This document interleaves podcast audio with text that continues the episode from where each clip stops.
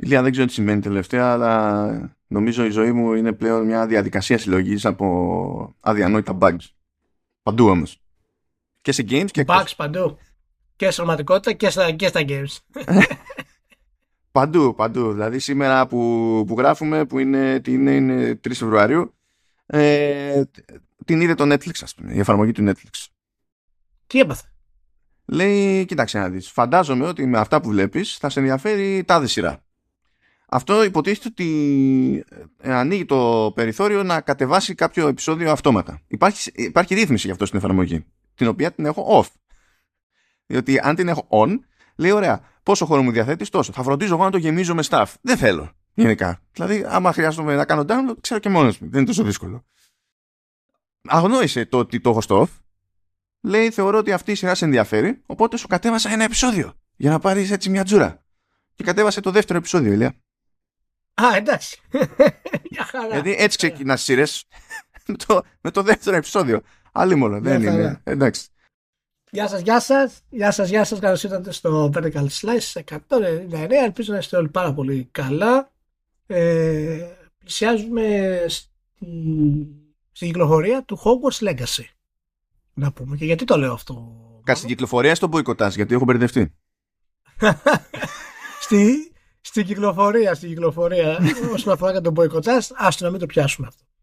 ε, αλλά στην κυκλοφορία, στην κυκλοφορία. Και γιατί το αναφέρω αυτό, μάλλον. Γιατί, γιατί το Hogwarts Legacy είναι ένα από τα δύο μεγάλα και κορυφαία IP του κινηματογράφου και γενικότερα άλλων media, τα οποία ποτέ δεν είχαν ε, ένα πολύ σημαντικό παιχνίδι. Βασικά τα, με- τα πιο σημαντικά που μπορείς να. και Καλά, ξέρεις. Το πιο σημαντικό που τους είχε ελάχιστο Ναι. μέχρι τώρα πρέπει να ήταν τα Lego Harry Potter, ας πούμε. Ναι, ναι, ναι, προφανώς. Ε, και το άλλο IP που έχει το ίδιο πρόβλημα είναι τα IP του Lord of the Rings. Ε, τα οποία δεν έχουν ένα πραγματικά σημαντικό παιχνίδι. Εξαίρεση είναι το τελευταίο, το Shadow of Mordor, το οποίο δεν το λες ακριβώς Lord of the Rings. Ε, με την Εντάξει, είχε βγάλει και το. Πώς λέγονταν το, το άλλο, εσύ, ένα strategy που ήταν και σόι τη CA. Ε, καλά, τώρα τα άλλα, τα movie tie που είχαν βγει, ας πούμε, που ήταν περίπου brawlers, πάει και έρχεται, ας πούμε. Ναι, ναι, αυ- αυ- αυτά ήταν τα βασικά που πουλήσανε δηλαδή και τα λοιπά. Και το Hogwarts Legacy υπόσχεται ένα πραγματικά τεράστιο κόσμο. Απόλυτη ελευθερία. Γενικότερα μια sandbox προσέγγιση στο main campaign. Αναφέρει μάλιστα ότι τα quest που υπάρχουν ε, αφορούν διάφορους χαρακτήρες και μάλιστα επηρεάζουν και το main campaign.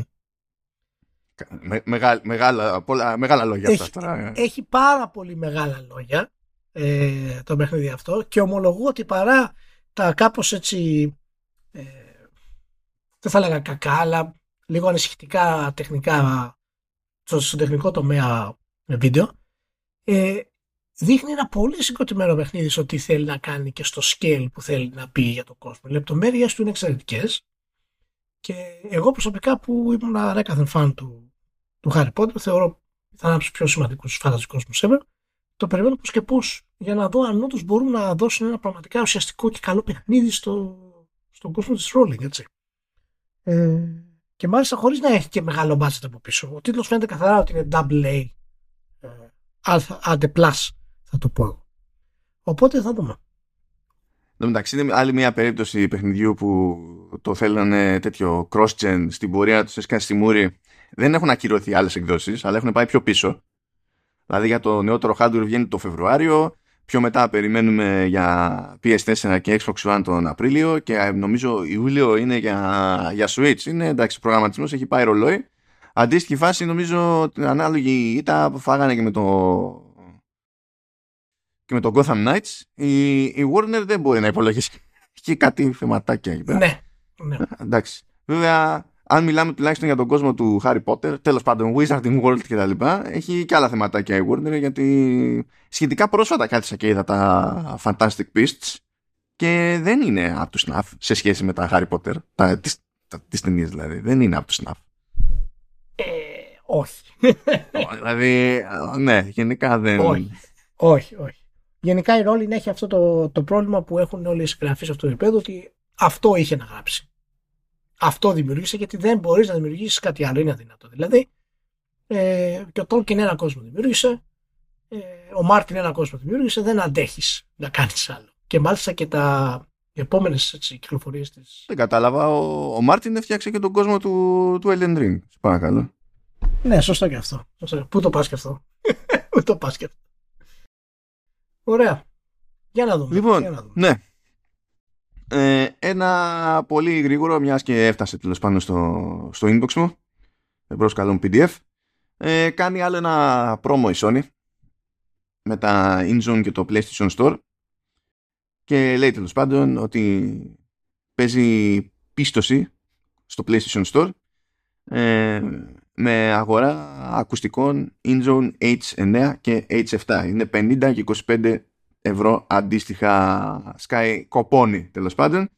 Ε, και υποτίθεται ότι αυτή η ενέργεια τρέχει για όλο το Φεβρουάριο. Από την πρώτη μήνα δηλαδή μας πέρασε μέχρι τις 28 Φεβρουαρίου του 23 ε, έχει μια διαδικασία εκεί πέρα. Λέει τέλος πάντων ότι απαιτείται λογαριασμός My Sony από όπου και αν αγοράσετε τα γενικά δηλαδή ασχέτως από που θα πάρετε ε, θέλουν την απόδειξη αγοράς και πρέπει να υποβληθεί το σχετικό αίτημα 30 μέρες μετά την ημερομηνία αγοράς μετά την ημερομηνία αγοράς; Ε, λίγο τέλος πάντων. Και σε κάθε περίπτωση, όχι μετά την 30 Απριλίου του 2023.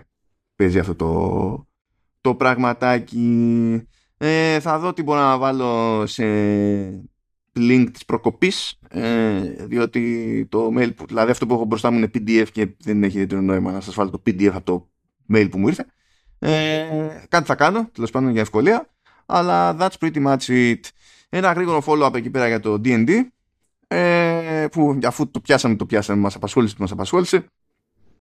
Πάνε όλα όσα ήθελε να κάνει τέλος πάντων η Wizards of the Coast. Τέλος τα πήρε όλα πίσω λέει δεν αγγίζω τίποτα δεν πειράζω τίποτα. Ε, κάντε ό,τι θέλετε. Ε, το, το feedback ήταν ε, αυτό που ήταν με τεράστια ποσοστά προς την αντίθετη κατεύθυνση ευχαριστώ γεια σας ας προσποιηθούμε ότι ε, δεν συνέβη τίποτα Δεν συνέβη τίποτα. Μάλιστα. είναι, είναι μια χαρά. Έκανε τέτοια λίστη στο σε ένα σερβι που έπαιξε, ας πούμε. Ε, απάντησαν λέει 15.000 και λέει το 88% πολύ απλά δεν θέλανε να βγάλουν RPG ε, υπό του, τη νέα έκδοση του, του OGL. Τη νέα έκδοση που πρότεινε η Wizards of the Coast. Ε, το 90% θεώρησε ότι οι, οι νέοι όροι θα, θα τους ανάγκαζε τέλος πάντων να αλλάξουν έστω μέρος της, της λειτουργίας επιχείρησής τους.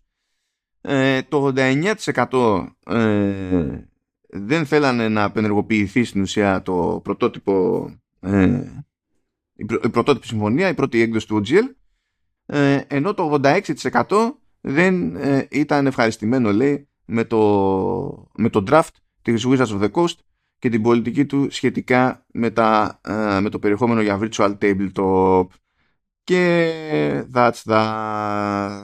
Μάλιστα. Πάει, ε, έκλεισε αυτό το τέτοιο, ήταν ε, μια πάρα πολύ όμορφη πυρουέτα που το μόνο που απέδωσε ήταν bad PR.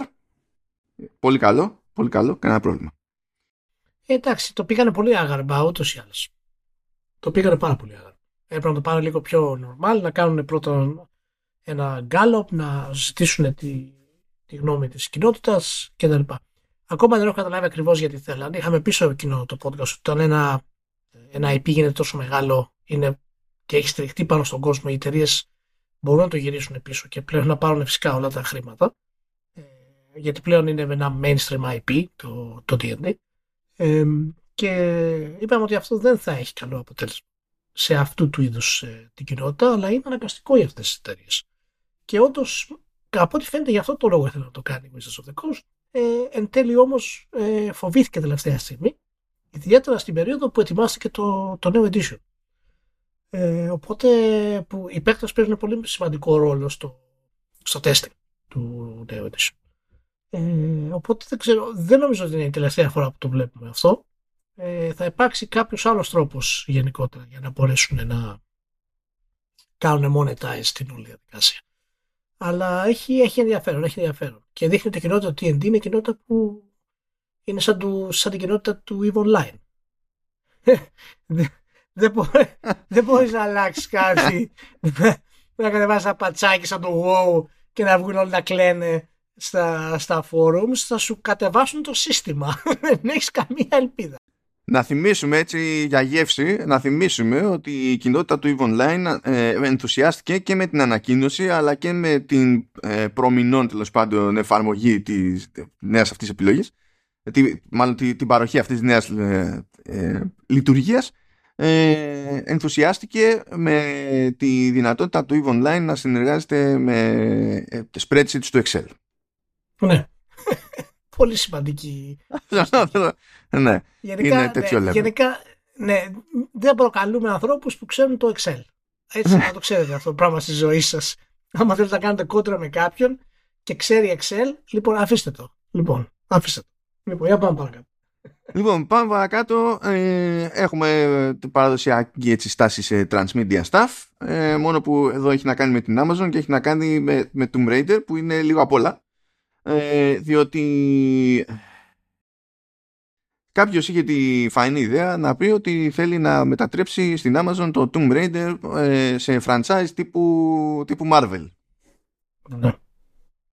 Ε, λοιπόν, θα πιήσω να μην λυγίσω σε αυτή τη σκέψη, αλλά τουλάχιστον. από πού θα το πω... πιάσεις τώρα αυτό, Ναι, θα, με, θα πω σε, σε τι μεταφράζεται σε πρώτη φάση. Έτσι κι αλλιώς ετοιμάζουν ταινία και σειρά.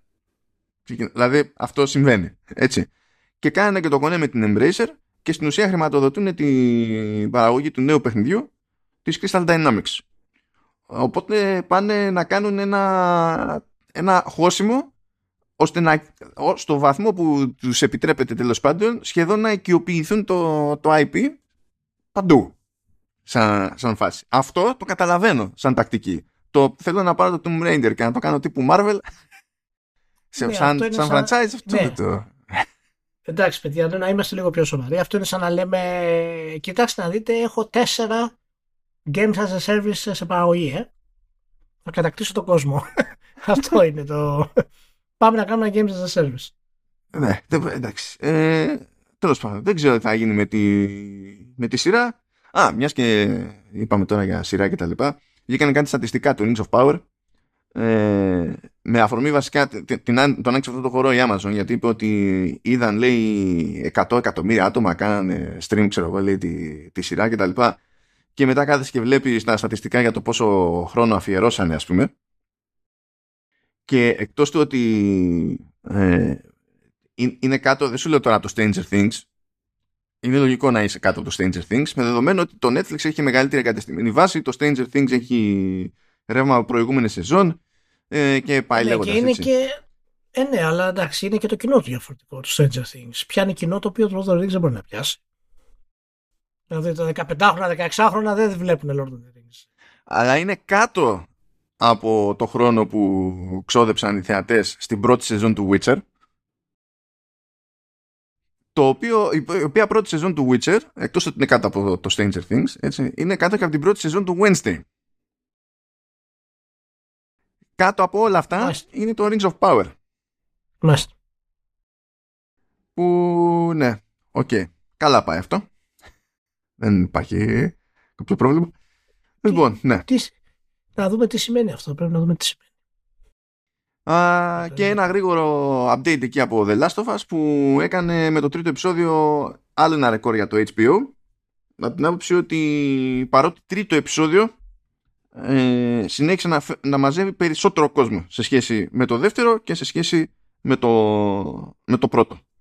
Ναι. Ε, πήγε δηλαδή 12% παραπάνω σε σχέση με το δεύτερο. Γενικά αυτό το trend είναι ανάποδα από το, σύνηθες. Δηλαδή το, το κλασικό είναι να πέφτει κάτι ε, στη, στην πορεία. Ακόμη και αν είναι να ξανανεύει στο τέλος τέλος πάντων, ε, συνήθως πέφτει. Α, εντάξει, το τρίτο επεισόδιο ήταν και τροφαντό, ήταν μία ώρα και ένα τέταρτο και ήταν στημένο πολύ συγκεκριμένα. Ένα τέταρτο στην αρχή, ένα τέταρτο στο τέλος για συγκεκριμένα πράγματα και τρία τέταρτα στο ενδιάμεσο που υποτίθεται ότι τέλος πάντων κάπως έδαιναν το, το πρώτο με το τελευταίο τέταρτο. Ό,τι να πω εκεί πέρα, Νίκο Όφερμαν, αυτό έχω να πω εγώ. Αλλά ούτως ή άλλως αυτό θα έλεγα πάντα γιατί είμαι φαν του Νίκο Όφερμαν, οπότε εντάξει. Ναι, ναι, και οι δύο ήταν εξαιρετικοί. Ε, μπορώ να πω. Ε, και μου άρεσε πάρα πολύ ότι ε, ξεφεύγεις στην ουσία από το, από το story του παιχνιδιού γιατί πολύ απλά συνειδητοποιούν ότι η, η αξία του story σε αυτό το medium έχει περισσότερο ρόλο. Και ναι, ναι. ο Ντράκμαν δεν είχε πρόβλημα να αλλάξει την προσέγγιση του κτλ. Γιατί αυτά που είδαμε φυσικά δεν υπάρχουν στο παιχνίδι. Γιατί προφανώς δεν μπορείς να κάνεις τέτοια σκηνή στο παιχνίδι, γιατί λείπουν οι βασικοί χαρακτήρες. Ε, ήταν ένα μάτσο.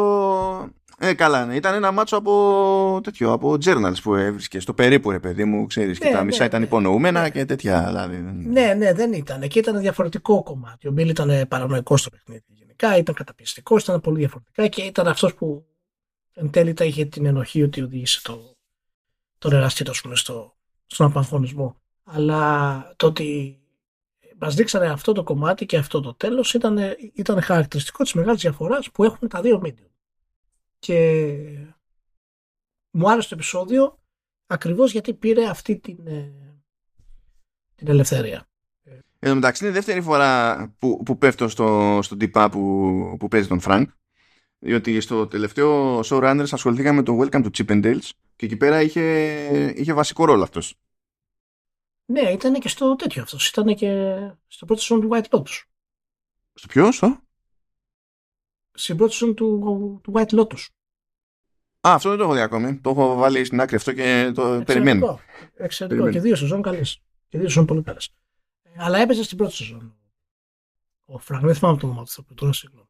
Και εγώ κάτι με, κάτι με Bartlett είναι, δεν θυμάμαι. Και εγώ ναι, είμαι ναι, ναι. λίγο στα ονόματα. Δηλαδή, εντάξει. Ε, Οπότε, ναι. Ναι. Γε, γέλασα πάντως εκεί πέρα που είναι, είναι ο Όφερμαν ως Bill και, και φυσικά σε κάποια φάση στο επεισόδιο καταπιάνεται με, και με ξυλουργική και λέω φυσικά. ο Όφερμαν γιατί αυτό κάνει έτσι κι αλλιώς οπότε σου λέει τι θα το αφήσουμε αυτό να περάσει έτσι; Να μην κάνουμε ένα πλάνο βρε αδερφέ αλλά εντάξει, ναι, λοιπόν, είναι Μάρι Μπάρτλετ. Αφού πέτυχα τον Μπάρτλετ, πάλι, πάλι καλά. Ναι. Εντάξει, okay. ε, όχι, όχι, ήταν, ήταν ωραίο επεισόδιο. Εγώ να σου πω την αλήθεια, ακόμα δεν έχω εντυπωσιαστεί από κάτι. Μου αρέσει πολύ σαν τηλεοπτικό σου αυτό. Απλά δεν έχω, δεν έχω εντυπωσιαστεί από κάτι ιδιαίτερο. Δηλαδή, σαν, σαν τηλεόραση, ας πούμε, δεν έχω εντυπωσιαστεί από κάτι. Οπότε περιμένω να δω κιόλας ε, το πώς εξελιχθούν και οι, οι σχέσεις μεταξύ των ηθοποιών. Αλλά ε, είναι σίγουρα ένα καλογραμμένο και προσεγμένο τηλεοπτικό σοου. Ε, ένα καλό τηλεοπτικό σοου μέχρι τώρα για μένα. Δεν ξέρω πώς θα συνεχίσει, αλλά αυτό τουλάχιστον το, το επεισόδιο εγώ ξέρω ότι θα μου μείνει. Και θα μου μείνει τώρα γιατί εγώ έχω μια, ένα, ένα σκάλωμα, παιδί μου. Ε, γενικά η βιομηχανία αυτή έχει μια τάση, η βιομηχανία όχι τα games, έτσι, το, ε, καλά και στα games γίνεται αυτό έχει ε, μια στάση να θεωρεί ότι ε, οποιοδήποτε story arc έχει να κάνει με ομοφιλοφιλία πρέπει να μετατρέπεται αυτόματα σε κάποιο είδους γιορτή. Ε, και ότι το point είναι η γιορτή. Όχι όλο το υπόλοιπο. Όχι, το, όχι το, η ανθρώπινη διάσταση του, του πράγματος. Εντάξει, είναι γιατί δεν τα βλέπουμε αυτά. Τόσο όχι, όχι, δεν σου λέω για το τι γίνεται απ' έξω, πώς αντιμετωπίζεται. Λέω για το πώς αντιμετωπίζεται μέσα, στο, στο ίδιο το γράψιμο. Για, εκεί, εκεί κάνω τη, τη διαφορά. Ε, και αυτό το πράγμα γενικά με κουράζει, διότι είναι σαν να πηγαίνουν για εύκολα brownie points. Ε, αλλά δεν το πάει έτσι εδώ. Δεν είναι ότι εδώ δεν είναι σε κάποια διάσταση γιορτή, αλλά δεν είναι γι' αυτό γιορτή. Είναι γιορτή για την ανθρώπινη ε, πλευρά της υπόθεσης άσχετα με, με όλο το, το υπόλοιπο. Και γι' αυτό νομίζω ότι μπορεί να, να ε, έχει το περιθώριο να συγκινήσει και τον κάθε περαστικό. Έτσι όπως έχει στηθεί και γραφτεί αυτό το, το επεισόδιο. Ε, but anyway, τέλος πάντων. Αυτό mm. μπορεί να οριμάσει σαν σκέψη μέσα στο κεφάλι μου όταν θα έρθει η ώρα να καλυφθεί. Γιατί θα το κάνουμε αυτό σε ώρα εκ των πραγμάτων έτσι κι αλλιώς. Αλλά. Α δούμε. Λοιπόν. Ε, πάμε σε κάτι άλλο πάμε στο ότι ε, Microsoft, Nintendo και Sony θα μείνουν ε, εκτός ό,τι και αν σημαίνει αυτό τη C3 φέτος. Ε, δεν είναι καθόλου πρωτότυπο για τη Sony απέχει εδώ και χρόνια έτσι κι αλλιώς και προ πανδημίας δηλαδή.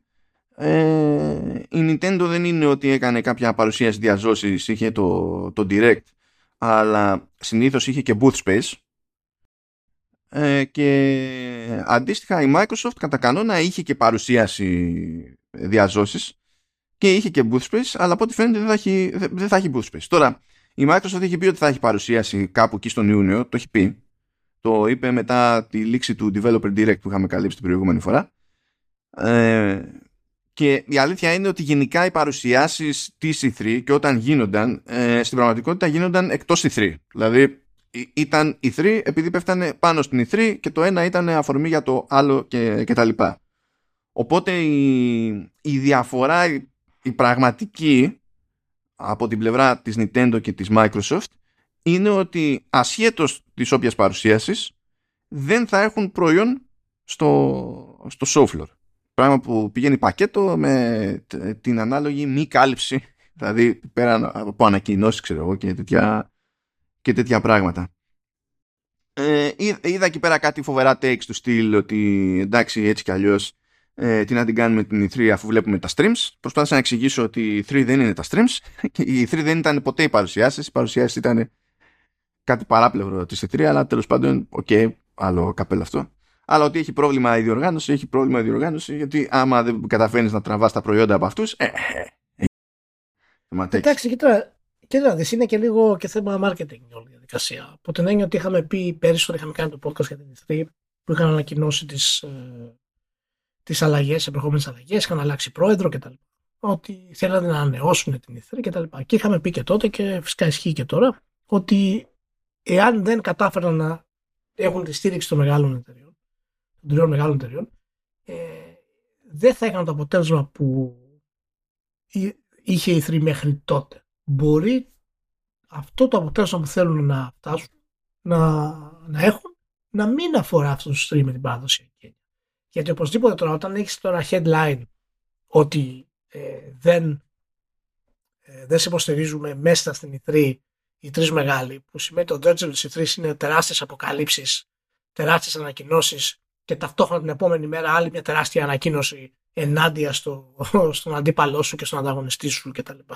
Δείχνει ότι ε, περνάμε από αυτό το στάδιο, το, το παλιό αυτό στάδιο. Ε, ακόμα δεν ξέρω αν είναι καλό ή κακό. Εξαρτάται πού θέλει να πάει ε, η E3. Αλλά στην τεχνικώς, όπως είπες και εσύ και το ανέφερα και εγώ συζητώντας και με τον Νίκο Κωνσταντίνο, για τον Νίκο Ανάκος, ε, ότι ε, η, η παρουσιάση των εταιριών γινόταν ούτως ή άλλως έξω από, την, από τη βασική ροή της E3. Ήταν μέρος, ας πούμε, του show απλά και μόνο επειδή ήταν στην περιοχή και ο Σπένσερ το είπε στην ανακοίνωσή του ε, ότι εμείς στηρίζουμε την E3 και τα λοιπά και θα κανονίσουμε ε, η παρουσίασή μας να είναι πολύ κοντά και σε απόσταση αλλά και σε χρόνου σε ανθρώπους που θα, σε δημοσιογράφους που θα είναι στην, ε, στην παρουσίαση στην E3 για να μπορέσουν να έρθουν και στη, και στη δική μας να μην έχουν προβλήματα, δηλαδή μετάβασης κτλ.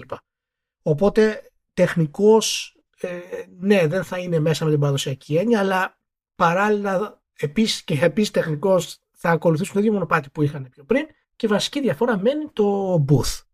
Και νομίζω ότι αυτές οι τρεις εταιρείες πλέον είναι τόσο μεγάλες που δεν χρειάζονται πλέον τον κόσμο ε, να κατέβει, να κάνει hype στο booth. Δεν το χρειάζονται. Και εάν δεν έχουν κάποια πολύ μεγάλη ανακοίνωση, δηλαδή νέα κονσόλα, ε, το καινούριο Zelda, το sequel με το νέο Switch παρέα, ας πούμε, ίσως δεν χρειάζονται καν ε, να κάνουν και παρουσιάσεις τέτοιο επίπεδο πλέον ο ρόλος social media δηλαδή, αλλά και οι influencers ε, έχουν αντικαταστήσει πάρα πολύ μεγάλο κομμάτι ε, και πολύ πιο φτηνά έτσι, το νόημα του hype που κάνουν αυτές τι εταιρείες μέσω της E3. Ασχέτως του κόστους, είναι ότι ε, στο booth πρέπει να έχεις κάτι που να παίζεται. Αυτό θέλει δουλειά και προγραμματισμό από μήνες πριν και έχει το δικό του κόστος τέλος πάντων και έχει και το δικό του κίνδυνο, διότι δείχνεις πάντα κάτι ημιτελέ κτλ. Υπό νορμάλ συνθήκες το, το δείχνεις το ημιτελέ ανθρώπους του χώρου που μπορούν να αντιληφθούν το τι εστί ημιτελέ. Δεν είναι ένας περαστικός που λέει ότι είναι αυτό, άρα το τελικό παιχνίδι θα είναι αυτόματα, ξέρω εγώ, μπουρδα ή, ή οτιδήποτε. Η χασούρα είναι στην πραγματικότητα για, το, για τον καταναλωτή, διότι δεν θα χάσει τα νέα που θα έρχονταν υπό άλλες συνθήκες. Θα χάσει όμως τις εντυπώσεις επειδή θα είναι το ίδιο εύκολο κάποιος να βάλει χέρι. Που βέβαια πάλι για να κάνω ο ίδιος κόντρα στον εαυτό μου, η 3 δεν φημίζεται για τα άπειρα hands Δηλαδή δεν, όχι, όχι. Ε, δεν ήταν ότι καλύτερος. Αυτό, όπω λέω χρόνια, ε, όχι επειδή εκεί, στην Gamescom πατάω, αλλά επειδή εκεί πέρα, δηλαδή, απλά ισχύει. Στην Gamescom είναι πιο συχνό η εταιρεία που δεν έχει demo για hands-on στην E3 να έχει demo για hands-on στην, στην Gamescom. Για να πει δοκίμασα κάτι. Υπάρχει αυτή η, η, η διαφορά. Είναι ένα περίεργο πράγμα εκεί πέρα. Έκανε υποτίθεται εντύπωση λίγο το ότι στράβος, στραβώνει και καλά λίγο αυτό τουλάχιστον στο minimum στο PR με δεδομένη την εμπλοκή της Ritpop η οποία Ritpop ε, έχει εμπειρία δηλαδή κάνει τις packs κάνει και άλλα πράγματα δεν είναι δηλαδή ότι είναι περαστικοί δεν έχουν κονέ δεν έχουν αντίληψη του χώρου κτλ και μέσα σε όλα τώρα θα γινόταν πάντα κάτι περίεργο με τον ένα με τον άλλο τρόπο διότι και καλά η φετινή ηθρή ό,τι και αν σημαίνει αυτό ξεκινάει 11 Ιουνίου αλλά 8 Ιουνίου ε, υποτίθεται ότι ξεκινάει ε, το Summer Game Fest του, του Κίλι. Ε, που δηλαδή πιστεύω το μόνο, το μόνο πράγμα που, που σώζει τον Κίλι σε αυτή την περίπτωση ε, είναι ότι έχει διαλέξει να είναι η μέρα πέμπτη. Διότι διαφορετικά θα είχε, θα είχε πρόβλημα. Γιατί κατά πάσα πιθανότητα, κατά πάσα πιθανότητα στις αρχές εκείνης της εβδομάδας θα έχει WWDC. Αυτό είναι ένα πρόβλημα για τους δημοσιογράφους. Δεν φτάνουν να είναι παντού. Και δεν φτάνουν να πηγαίνουν πέρα δόθε και δεν υπάρχει το budget για, έτσι για πλάκα να πηγαίνουν πέρα δόθε μεταξύ Σαν Φρανσίσκο και, και, και LA όλη την ώρα δεξιά και αριστερά. Έχει ξαναγίνει αυτό στο παρελθόν με E3 και έχουν πέσει την ίδια εβδομάδα αυτά τα δύο και δεν βγήκε σε καλό στην E3 δεν ήταν δεν ήτανε cool. Δεν ξέρω τι σκέφτεται ο Κίλι εκεί πέρα με το timing, αλλά τέλος πάντων. Ναι, κοίτατε από τη στιγμή πάντως το, το βασικό κομμάτι των, της E3 ήταν αυτή η σιωπή που περίμενες ε, να σπάσει όταν ανέβαινε κάποιο μεγάλο τέλεχος στην, ε, στη σκηνή. Με το που άκουγες το, το ζητοκραυγές, ξαφνικά όλα σταματούσαν, δεν μιλούσε κανένας και το μεγάλο στέλεχος κοιτούσε δεξιά και αριστερά και ξαφνικά ξεκίναγε. Καλησπέρα σας, έχουμε να σας ανακοινώσουμε το, το Wii. Εκεί ήταν ο χαμός. Δηλαδή αυτό είναι το, ε, το βασικό κομμάτι της E3 όσον αφορά το show έτσι, και, και το hype. Γιατί δεν ξέρω σήμερα εάν αυτό έχει ε, πολύ βασικό ρόλο για μια εταιρεία, παραδείγματος χάρη σαν τη Sony, αλλά και άλλες μπορούν να το κάνουν, ε, που μπορεί να κάνει ένα δικό της event και να παραλυρίσει ο κόσμος τον God of War. Χάρη με το να ανοίξει ας πούμε το νέο, το νέο παιχνίδι με μια live συναυλία. Ε, οπότε έχουν φτάσει σε αυτό το επίπεδο πλέον οι εταιρείες. Και θέλω να πιστεύω ότι και η 3 θα, θα αλλάξει λίγο το, το στυλ της και ίσως να δούμε και το αυτό που λέγαμε και αρχικά και που είχαν πει και οι ίδιοι της E3, ε, η νέα ηγεσία της E3, ότι θέλουμε να το κάνουμε περισσότερο όπως ήταν στην αρχή που ήταν παραδοσιακά για τον τύπο που δεν έμπλεκε στην ουσία με τον κόσμο τόσο πολύ. Εάν αυτό είναι το κομμάτι, τότε μπορούμε να δούμε περισσότερα αποκλειστικές παρουσιάσεις μέσα στην συνθρία από τις εταιρείες για κάποια παιχνίδια, ειδικά ε, για ειδικά hand-on, ας πούμε, τα οποία δεν μπορούν να δουν το φως τη δημοσιότητας σε influencers αυτή τη στιγμή, σε κλασικά μοτίβα preview. Είπαν ότι θα ακολουθήσουν το, το μοτίβο της Gamescom. Ότι θα έχουν κάποιες μέρες ε, στην αρχή, μια-δυο μη φανταστείς που θα είναι μόνο για press ότι θα έχουν ξεχωριστό χώρο για press και για ιδιώτες και οι υπόλοιπες μέρες θα είναι ανοιχτοί για, για ιδιώτες. Που είναι αυτό το, το πράγμα. Που όντως και στην Gamescom μπορείς να πας και στο booth και το, το, για τον ιδιώτη και το booth για τον επαγγελματία να έχει διαφορετικά demo. Ή αν δεν έχει διαφορετικά demo να έχει το ίδιο αλλά στη μία περίπτωση άμα πας ως ιδιώτης να σε αφήνει να δοκιμάσει 10 λεπτά και στην άλλη περίπτωση να αφήνει να δοκιμάσει μια ώρα. Πόσο να πεις, έχει μια διαφορά. στο, τι εντυπώσεις μπορείς να, να ρουφήξεις τέλος πάντων. Ε, θα δούμε τώρα πώς θα πάει αυτό το, το πράγμα, αλλά anyway.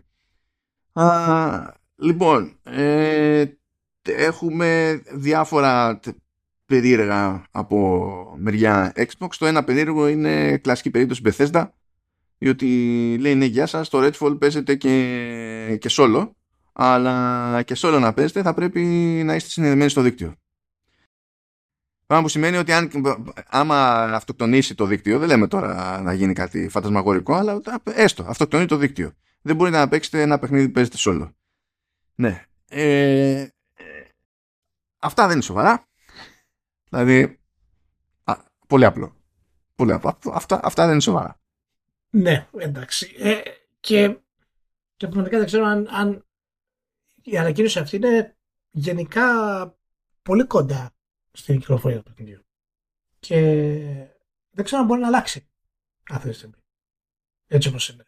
Είναι πραγματικά μια τελείως ανόητη κίνηση Ε, και μάλιστα οι δικαιολόγε που, λέγαν, που είπαν ήταν φοβόμαστε λέει για πειρατεία κτλ. Δηλαδή, πού, πού είμαστε το 1909, το 2003. Βάσει για πειρατεία και δηλαδή αυτά τα πράγματα τώρα είναι τελείως είναι τελείως off.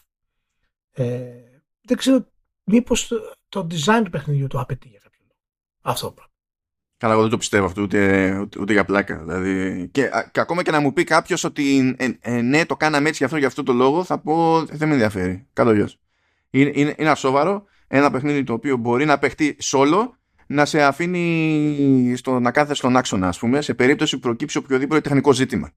Σκέψου ότι αυτό, μπορεί να, να, αυτό έχει ξεκινήσει στην ουσία πριν γίνει η εξαγορά. Είχε πάρει το και από την Πεθέστα και η Πεθέστα γενικά δεν φημίζεται για τη λογική της σε πολλά πράγματα θα, θα πρέπει να έχεις account έτσι, ενεργό Bethesda Net account δεν έχω ε, για να μπορέσεις να το παίξεις.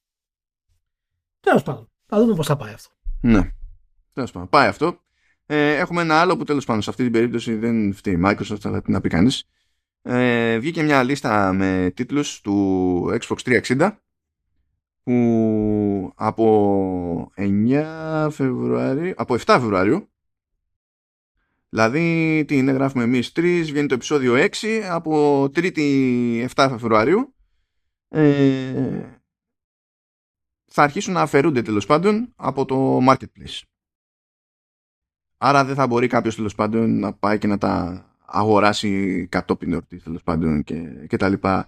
Ε, υπάρχει ένα support document, έχω το σχετικό link, που έχει λίστα αναχώρα, διότι δεν είναι σε όλες τις χώρες ακριβώς η ίδια λίστα των τίτλων που θα αφαιρεθούν. Και έχει, έχει και για την Ελλάδα. Καλά, όχι ότι η Ελλάδα τώρα έχει και καλά σημαντικές διαφορές σχέση με την υπόλοιπη Ευρώπη, αλλά έχουν κάνει τον κόπο και έχουν ανα, αναχώρα, παιδί μου. Ε, και δεν είναι ότι σε αυτή τη λίστα υπάρχουν ε, γενικά έτσι, μόνο αδιάφοροι τίτλοι. Δηλαδή πάει το Splinter Cell Conviction, γεια σας. Ε, πάει το, το Kotor 2, επίσης γεια σας. Πάει το Far Cry 2, κούκου. Πάει το Lost Odyssey. Πάει το Mass Effect 2. Πάνε τα Assassin's Creed Brotherhood 3, 4 και Liberation HD. Πάει το Blue Dragon. Πάει το Call of Duty Advanced Warfare και το Ghosts. Πάει, πάει λαός. Πάει το, το Darksiders 2, το Dark Souls το πρώτο. Ε, awkward. Awkward. Ε, ναι, awkward όσο να πεις. Γενικά συνήθως δεν δίνει κάποια συγκεκριμένη εξήγηση ε, αλλά έχει ένα απολογητικό στυλ του στυλ ε, την άποψη ότι δεν είναι ε, ούτε αυτοί είναι χαρούμενοι που το κάνουν αυτό το πράγμα. Συνήθως ε, είναι νομικό παύλα τεχνικό το ζήτημα που οδηγεί σε τέτοιου είδους αφαιρέσεις και είναι ένα πρόβλημα για τη βιομηχανία που δεν μου δίνει την εντύπωση ότι η βιομηχανία πασχίζει να λύσει κάτι που θεωρώ γενικότερα ατυχές. Lost Odyssey όμως, Λία. Μπορεί να είναι... Μπορεί να πηγαίνω για remake, ρε δεν ξέρεις. Όλα αυτά, όλα. Κράτα, κράτα μια ψηλίεση, γιατί. Μπορεί να πηγαίνω για remake. Μπορεί να έχετε Lost Odyssey 2. Για να ε, θέλουμε το... Ναι, ναι. ναι. και, θα κάνουν, και θα κάνουν και remake και το South Park The Stick of Truth. Θα κάνουν remake και αυτό. Ναι, ναι. Σε Unreal Engine 5. Αλλά ναι, τι να πω. Ε, αυτά είναι πράγματα που αγγίζουν, αγγίζουν και το PC συνήθως, αλλά αγγίζουν περισσότερο και δυσανάλογα τις κονσόλες. Ε, και είναι μια παθογένεια που δεν ξέρω, κάτι πρέπει να γίνει για αυτή την ιδέα. Ακόμη μας δαγκώνουν συμβάσεις και όροι και τα λοιπά από εκείνη την εποχή που πολύ απλά δεν είχαν φανταστεί τη, την τρέχουσα κατάσταση ε, των, των πραγμάτων και καθόμαστε και τα, τρώμε τώρα για αυτές τις ιστορίες. Τώρα κάποιοι από αυτούς τους τίτλους έχουν βγει κατόπιν εορτής και σε ξέρω εγώ, Xbox One. Έτσι. Δηλαδή π.χ. υπάρχει έκδοση του, του Black Flag για Xbox One. Δεν είναι ότι δεν έχεις καμία διέξοδο, αλλά σε ένα μάτσο άλλους τίτλους δεν έχεις καμία διέξοδο. Απλό το, το πράγμα. Και πραγματικά είναι κρίμα. Είναι κρίμα γενικά. Θα μείνουμε στο Xbox και θα μείνουμε στα κρίματα, διότι τέλος πάντων βγήκαν λίγες λεπτομέρειες παραπάνω για το τι έγινε στη 343 με τη, στο κύμα απολύσεων της Microsoft γενικότερα. Και λέγεται ότι την κάνουν περίπου 95 άτομα. Ε, μεταξύ των οποίων και άτομα από την ηγεσία και δει από το κομμάτι που είχε ασχοληθεί με το, με το campaign. Ε, έγινε μια αλλαγή τέλος πάντων και στη Kiki Wolfkill η οποία δεν έφυγε από τη Microsoft αλλά έφυγε από τη 343 φαίνεται η Wolfkill απλά να εστιάζει πλέον στο κομμάτι της επέκτασης του, του Xbox IP με δεδομένο ότι έμπλεξε και με την παραγωγή του τηλεοπτικού Halo. Οπότε ίσως θα την έχουν χώσει εκεί πέρα για να κάνει ανάλογα πράγματα και τέτοια. Θέλω να πω στο Spencer που έκανε κάποιο σχόλιο εκεί για, το, για τη φοβερή δουλειά που έχει γίνει στη, στο τηλεοπτικό The Last of Us ότι Spencer σε αγαπάμε, σε εκτιμάμε αλλά ε, δεν γίνεται να λες αυτή τη συζήτηση ότι θέλουμε να φτάσει σε τέτοιο επίπεδο και η σειρά Halo. Ε, δηλαδή ναι αυτά ε, ε, όταν είσαι στη θέση που είσαι όχι στο οργανόγραμμα γενικά πώς είναι η φάση, τα IP σου σε τι στάδιο είναι σε κομμάτι transmedia εταιρεία σου κτλ. Καλύτερα αυτά είναι απλά να συμβαίνουν και μετά να τα σχολιάζεις ε, δηλαδή, καταλαβαίνω γιατί θες, όλοι θέλουμε. Δεν θέλουμε, να έχουμε ανάλογο επίπεδο. Όλοι θέλουμε. Αλλά Spencer όχι, ξέρω εγώ. Άστο, άστο, άλλη ώρα. Άλλη φορά. Ε, ναι, να ας πω, είναι λίγο. Ο Spencer το έχει ξανακάνει αυτό. Έτσι. Το έχει ξανακάνει και το κάτω εγώ. Το έκανε και με το Last of Us. Που έχει δώσει συγχαρητήρια στη Sony, παραδείγματος χάρη, τα συγχαρητήρια είναι εντάξει, δεν είναι πρόβλημα. Ναι, ναι, ναι, ναι, όχι, όχι. Αλλά έχει πει ότι θέλουμε και οι τίτλοι μας να έχουν την επιτυχία του God of War. Θέλουν να έχουμε αυτό το επίπεδο. Και κοίτα να δεις τώρα. Νομίζω ότι αυτό το, το κάνει περισσότερο από όσο πρέπει. Χαλάρωσε λίγο. γιατί, γιατί ε, βοηθάς στην ε, πεποίθηση και, στη, ε, και στην εικόνα ότι η τρίτη Sony είναι άφταστη. Λοιπόν, okay, αν το πιστεύεις, αλλά μην το, μην το λες τόσο πολύ. Και ειδικότερα όταν μιλάμε ακόμα και για τηλεοπτικές σειρές που είναι μια πρωτιά και όσο ήταν το Halo ως τηλεοπτική σειρά δεν ήταν καλή με την έννοια που θα περιμέναμε όλοι. Ε, Παρ' όλα αυτά, σε σχέση ναι, με ήταν απλά okay, ξέρω εγώ. Ναι, σε, σε σχέση με το τι έχουμε δει μέχρι τώρα σε συνδυασμό βίντεο game, τηλεόραση, κινηματογράφου, ήταν μια χαρά. Λοιπόν, οπότε έχεις κάνει βήματα κι εσύ. Λίγο λίγο χαλάρωσε το, το, το, το praise ας πούμε.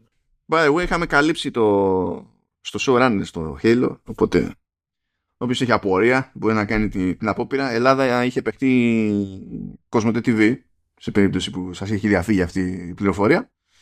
Α, ναι, τέλος πάντων έχει γίνει ένας χαμούλης εκεί πέρα και στο πλαίσιο του χαμούλη της 343 ακούγεται ότι ετοιμάζεται άλλο multiplayer project Α, όχι μόνο multiplayer project, τέλος πάντων, ετοιμάζονται και γίνονται και pitches για επόμενα κλασικά Halo, αλλά υποτίθεται ότι τέλος πάντων είναι σε άλλο στάδιο ένα άλλο multiplayer project που φαίνεται να έχει γυρίσει σε Unreal Engine και ότι προς τα εκεί κινούνται και τα pitches για τα λοιπά Halo ε, που αν ισχύει αυτό το πράγμα ε, τσάμπα στήθηκε η Sleep Space από τη 343 που τέλος πάντων υποτίθεται ότι σύμφωνα με την εντύπωση που παίζει εκεί έξω ότι τους έχει δημιουργήσει προβλήματα από, από μόνη της.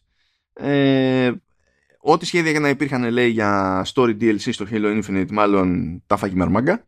Και ο, κυρίως επειδή αν ισχύει το ότι θέλουν να αλλάξουν μηχανή δεν έχει νόημα να μπουν στη διαδικασία να χτυπιούνται για χρόνια με Sleep Space ε, αυτό καθιστά καθόλου έτσι ε, αστείο το, το, το, τον όρο Infinite στον τίτλο Halo Infinite και ε, όλο αυτό το αρχικό πλάνο που, που υπήρχε. Ε, δυσκολεύομαι να χωνέψω ότι ε, η καλή δουλειά που έχει γίνει γενικά στο, στο campaign εντάσσεται σε ένα πλάνο γενικότερο που είναι λίγο στο γάμο του Καραγκιόζη, έτσι όπως έχει καταλήξει το πράγμα, αλλά τέλος πάντων it is what it is, τι να πω για αυτή την ιστορία. Και, α, και μιας και το θυμήθηκα, τι λέει τα που έρχονται όλα μισά. Δεν ξέρω αν πήγε σαν πάρει, ε, βγήκε ο James Gunn, που πλέον είναι και co-CEO στη, στη DC, ε, και είπε τέλος πάντων ποιο είναι το πλάνο για τη μαρβελοποίηση του DC Universe ε, χωρίς αυτό να σημαίνει ότι δεν, υπάρχουν, δεν θα υπάρχουν περιθώρια για να κάνει κάποιος κάτι ξεμπαρκό, αλλά αυτό θα πέφτει σε άλλο label, τα Elseworlds, που δεν θα ε, δεν θα συνδέονται και καλά με το όλο, αλλά ο, κα, ο κανόνας θα είναι ταινίες, σειρές και games να είναι αλληλένδετα και όποιος αναλαμβάνει το ρόλο, κάποιο ρόλο σε μία μπάντα, να τον ενσαρκώνει σε όλες τις μπάντες. Ναι. Ε, αυτό σημαίνει ότι θα δούμε κάποια περίεργα ονόματα σε games που δεν θα περιμέναμε να δούμε. Αλλά ε, ε, ε ταυτόχρονα δεν σημαίνει κάτι απαραίτητα. Δεν ξέρω.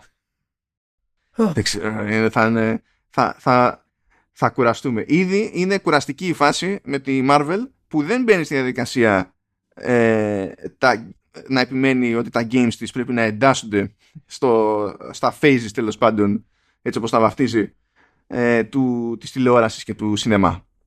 Ε, αν πρέπει να κυνηγάμε key games ή αυτοί που τέλος πάντων καλά εμείς τα, τέλος πάντων ασχολούμαστε πες έτσι.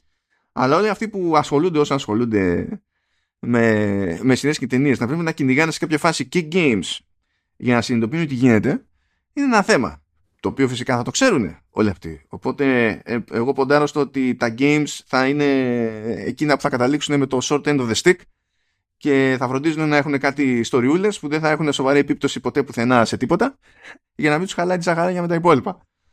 Και ναι, τέλος πάντων. Εντάξει, να σου πω κάτι. Ε, η Marvel το κάνει σε έναν βαθμό με τις τηλεοπτικές σειρές. Ε, το ξεκίνησε με τις ταινίες, το συνδυάζει στις τηλεοπτικές σειρές. Κοίτα να δεις. Ε, είναι ενδεικτικό κατά τη γνώμη μου του πόσο πολύπλοκη έχει γίνει η κατανάλωση του media σήμερα. Και όσο και αν εμείς θέλουμε να την ακολουθούμε. Ε, είναι δύσκολο για μας να πούμε σε αυτή τη διαδικασία, μάλλον. Ε, και να καταλάβουμε να, τον τρόπο να ακολουθήσουμε τα πάντα. Εγώ παραδείγματος χάρη παράτησα το Marvel. Το, το, το παράτησα. Δηλαδή, εννοείς γενικά; Μόνο, ναι, η ιδέα και μόνο ότι πρέπει να δω τηλεοπτικές σειρές για να μπορέσω να μάθω ωραίες λεπτομέρειες ε, είναι, είναι too much. Δεν υπάρχει ο χρόνος αυτός. Δεν είναι δυνατόν να απαιτήσει από κάποιον ε, στην ηλικία μας ε, να αφοσιώσει τόσο πολύ χρόνο σε αυτό το κομμάτι και να κάτσει να ερμηνεύσει όλες αυτές τις σειρές για το τι σημαίνει για, το, για τις ταινίες και για το story. Και είναι και από τις αιτίες που μάλιστα επειδή αυτές τις σειρές δεν είναι όλες και σόι, ε, είναι μέτριες οι αρκετές από αυτές. Ε, από ό,τι έχω ακούσει, εγώ έχω δει μόνο δύο από αυτές. Εγώ δεν έχω δει καμία σειρά από τη Marvel που πλέον εντάσσονται υποτίθεται στο όλο. Έτσι. Είχα δει τις άλλες που ήταν εκτός, που ήταν παραγωγές Netflix, αλλά από τις καινούργιες δεν έχω δει τίποτα. Όχι, εγώ έχω στη μόνη σειρά της Wanda και του Loki. Ενώ τις ταινίες τις βλέπω ακόμη. Τις ταινίες τις βλέπω γιατί είναι, είναι, είναι, είναι, είναι απλά εύκολο. Πατάς play, δεν έχει σημασία ναι, αν ναι, παρακολουθείς. Ναι, ναι, ναι, αυτό. Και αυτή είναι και η διαφορά με τις. Ε, και θέλω να δούμε αν αυτές οι ταινίες θα έχουν τη βαρύτητα που είχαν οι προηγούμενες ταινίες. Οι προηγούμενες ταινίες ήταν fan factor, αλλά υπήρχαν ταινίες που ήταν πραγματικά σημαδιακές για το επίπεδο του action fantasy. Και ειδικά το super hero. Δηλαδή ταινίες, ας πούμε, σαν το Winter Soldier. Είναι πραγματικά ένα landmark σε αυτό το κομμάτι. Πρέπει να είμαι ο μόνος που δεν συμπαθεί αυτή την ταινία, έτσι. Αυτή, αυτή είναι η πλάτη. Είτε, είτε λες μια πολύπλοκη ιστορία εκεί ανάμεσα σε χαρακτήρες και κόμικ ε, που και ηθοποιούς βέβαια παίζουν πολύ καλά για να μπορέσεις να φτάσεις σε ένα αποτέλεσμα. Τέλος πάντων το κομμάτι είναι ότι το κοινό, το, ο μέσος όρος του κοινού πλέον ο οποίος ασχολείται με τα social media και το, τα λοιπά έχει μάθει καταναλώνει τα media μάλλον πολύ πιο γρήγορα από εμάς. Έχουν χρόνο για αυτό το κομμάτι. Και έτσι ξεκινάει όλη η διαδικασία. Τώρα η ιδέα ότι θα έχεις και games είναι, είναι τραγελαφική ως εκεί που δεν πάει. Γιατί θα σου βγάζει και το παιχνίδι που θα θέλει, ξέρω εγώ, 60 ώρες για κάποιο λόγο και θα είναι... Ναι, ναι, ναι. Ιδιαίτερα όταν μιλάμε για παιχνίδια του σήμερα. Έτσι, αν ήταν παιχνίδια τα οποία ήταν ε, παλιά, okay, αλλά σήμερα πραγματικά είναι τραγικό. Εγώ, εντάξει, εγώ, εγώ παραιτούμαι. Δεν, έχω σημαντικότερα πράγματα να κάνω ζωή μου. Δεν γίνεται δηλαδή αυτό το πράγμα. Εν τω μεταξύ, η πλάκα ποια είναι; Έχουν βγει τόσες σειρές Marvel στο Disney Plus. Το Disney Plus έχει μαζέψει τόσο κόσμο παγκοσμίως και η περιοδική σειρά λέει που τράβηξε περισσότερο κόσμο για περισσότερη ώρα ήταν το The Boys. Αυτή είναι η πραγματική επιτυχία του Prime. Έτσι.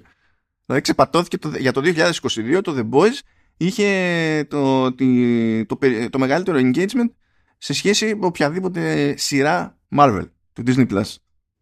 Τι, δηλαδή, ξέρω εγώ, τι άλλο, τι άλλο να πεις.